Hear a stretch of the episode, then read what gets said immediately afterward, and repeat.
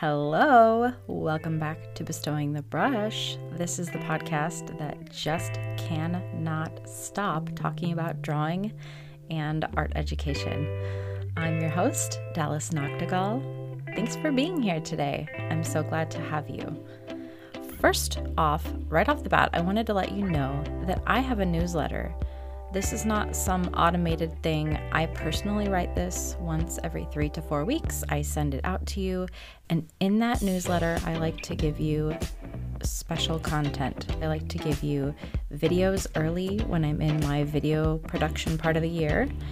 I like to tell you what I'm learning and what I'm researching, and I like to give you tips about drawing lesson times.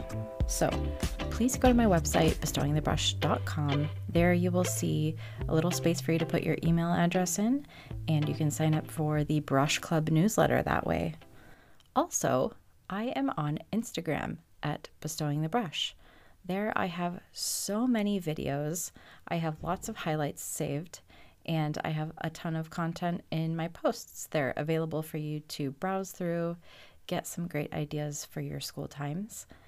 And one thing that's been exciting recently is that I got to interview John Muir Laws on my Instagram page. So there is about an hour and 15 minute talk that I did with him.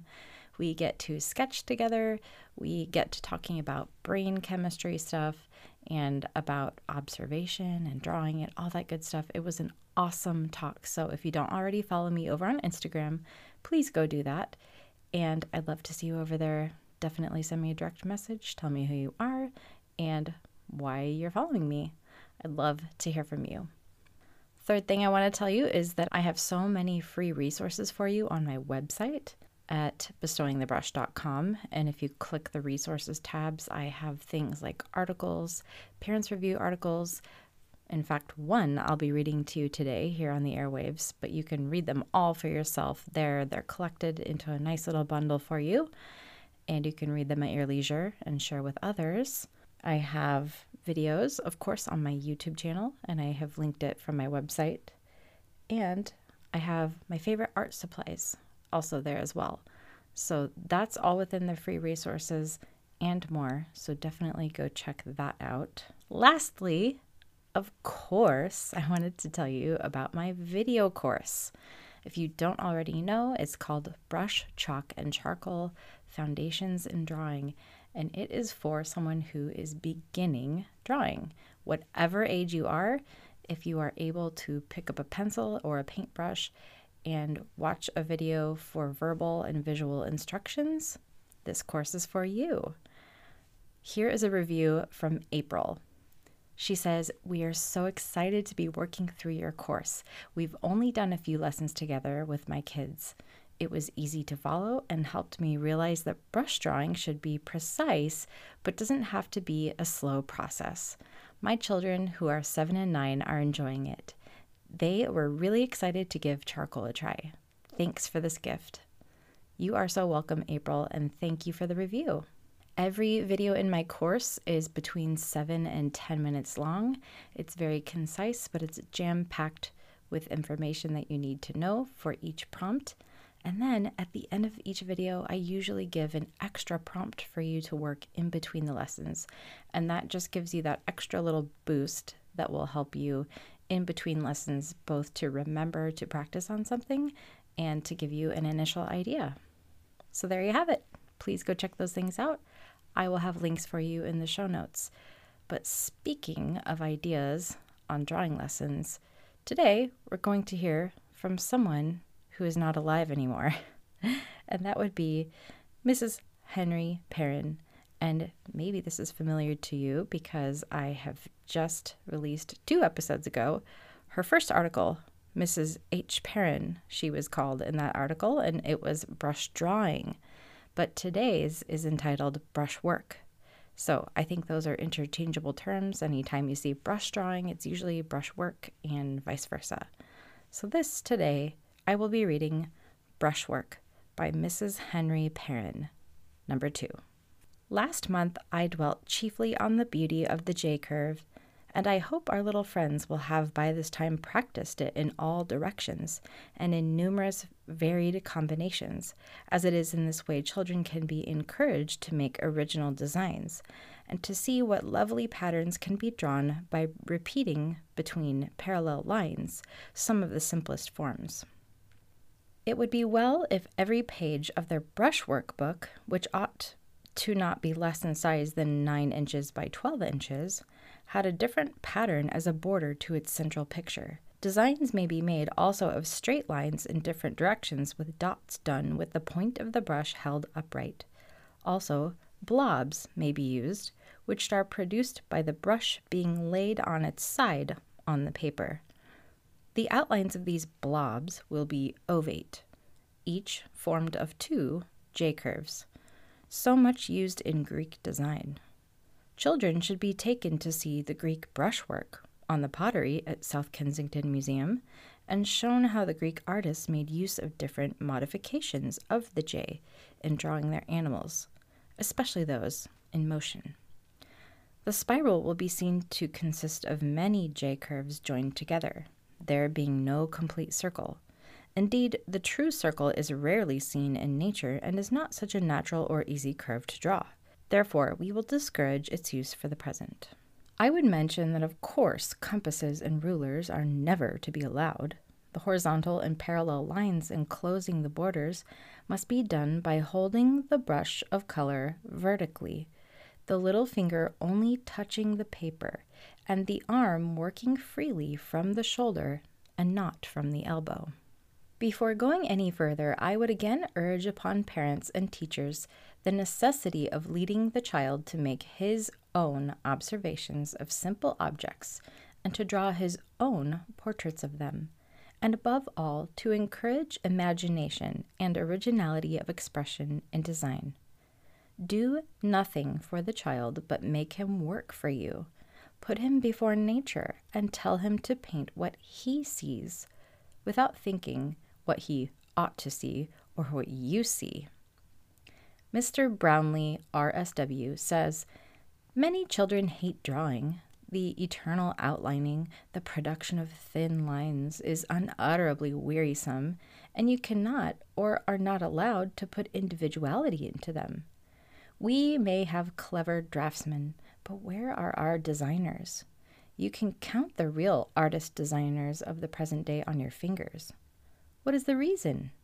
It is this all individuality has been destroyed in them because in their art training they have never been allowed to follow their own ideas, but had to adhere to certain rules which pressed everybody into the same form, or, even if the teacher was lenient, originality was not encouraged, though it might to some extent be suffered. But what ought to be done is to encourage a child to work by the aid of its imagination and to give its own impressions of things. Miss Mason, in her admirable system at the House of Education, gets her students to bring back leaves and buds of trees from their walks and to copy them in brushwork, with name, locality, and date attached to each.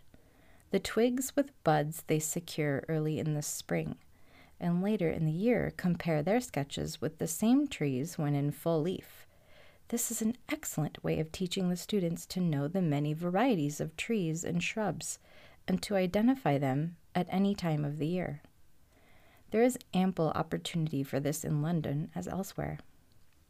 I will now make a few general remarks on color and afterwards try to illustrate them by taking an example of a flower. It is necessary from the first to get children to see the beauty of pure color. They should be shown that the box and palette are to be kept in clean working order, and the colors free from muddiness caused by the reckless stirring of one color into another, a trick so popular with children. They should also be taught that their water should always be clean during painting. For this reason, a separate brush should be kept for supplying the water to the palette. It is also good to insist as far as possible that different brushes be used for different colors. If not this, that another glass of water be kept for washing out the brush. The color in the brush should be liquid enough to flow freely and when once applied to the paper, not touched again whilst wet. A good exercise is to practice the production of secondary colors by passing one color over another when dry, as for instance in the case of violet, the blue can be passed over the pink. The effect is often far better than a previously mixed tint, and the children are able better to notice the action of one color upon another in different proportions. They can also be directed to gradate shades of the same color or different colors, one into the other, as seen in the rainbow, sunset, petals of flowers, etc. Let them gradate a plain tint from the top of the paper downwards, and beginning with a full brush from left to right, guide the floating color down the paper, taking more water and less color as they proceed. A drier brush could be used to suck up any surplus quantity of color. The tint, when finished, must be a flat one, though gradated, without any unevenness or brush mark. Very pretty effects can be produced by one touch of, say, purple and another brush of yellow color laid at the side of it so that the two unite while wet, making an exquisite gradation most useful in flower painting and design. Teachers should show their little would be artists the difference between reflected colors and those which receive direct light, and bring their eyes to see all the colors of the tulip in the gray light on the leaf. Ruskin says, The man who can see all the grays and reds and purples in a peach will paint the peach rightly round and rightly altogether.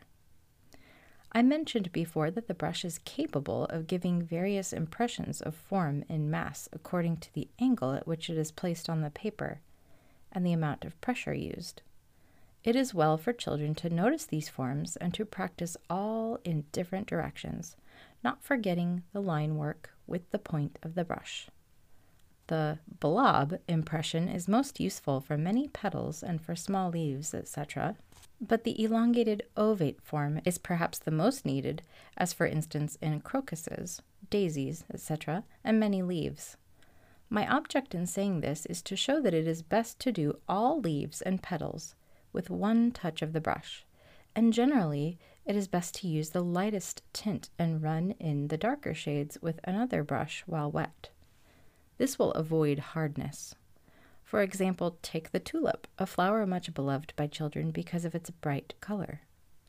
Of course, no pencil outline is to be drawn, but having first well filled the brush with the lightest colors seen, draw in mass the flower, and with another brush with red, orange, or purple, work into the damp color using as few touches as possible. The light and shade must be carefully noted, and the darkest part of the shadowed tint not taken to the edge, as there is always a reflected light to give roundedness. A clean water brush will with one touch soften the color to the edge sufficiently. With regard to the leaf, the child should first mix red, blue, and yellow to make the gray for the lights. And before this tint is quite dry, run in the rich greens where necessary. Leaves with very pronounced veins must have the latter inserted in a second painting when the first is dry, but as a rule it is unnecessary to do more than suggest them as they are apt to spoil breadth of treatment. It makes it easier for a child to have the object laid on or stood against white paper, that its true depth of tone may be more readily seen. If any little child in the Parents Review School would like to paint me a flower and leaf with a pattern border round the page and put his or her name, age, and address on the back, I will return it to the little artist with a few remarks. Now, I know I'm not Mrs. Henry Perrin, but I am Mrs. Noctegal. So, if your child would like to actually send me via the internet, either in my email inbox or on Instagram, one of their portraits of a flower with a border around the edge, I would be happy to look at it and to give some comments in my stories on Instagram. And I'm sure on other social media platforms, I might um, put that there as well. Uh, I love it, love it, love it when you guys send me your drawings. I get them from moms, I get them from students, and I usually ask if I can repost them because I just think it's so wonderful for others to see your progress as well. So they're always so encouraging to me. And so send them away. And don't be surprised if I ask if I can use it on social media somewhere else. So, anyway, why don't you use the hashtag BTB drawing prompt and I will see those. Thank you. Back to the article. It must be strictly understood that no help is to be given by others in the actual painting, which should bear the child's own stamp of originality. One can only touch the outer garment of a subject so vast as color. In a short article like this, but I shall have been content if in any of my few remarks I have driven home the necessity of impressing a child with a love of pure color and a respect for his brush and color box, which will hold him in good stead and direct him in all his studies and necessary experiments. I will close my paper with a few words of Mr. Ruskin. Great art accepts nature as she is, but directs the eyes and thoughts to what is most perfect in her. False art saves itself the trouble of direction by removing or altering whatever it thinks objectionable.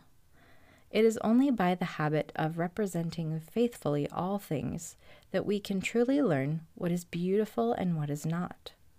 High art, therefore, consists neither in altering nor in improving nature, but in seeking throughout nature for whatever things are lovely and whatever things are pure.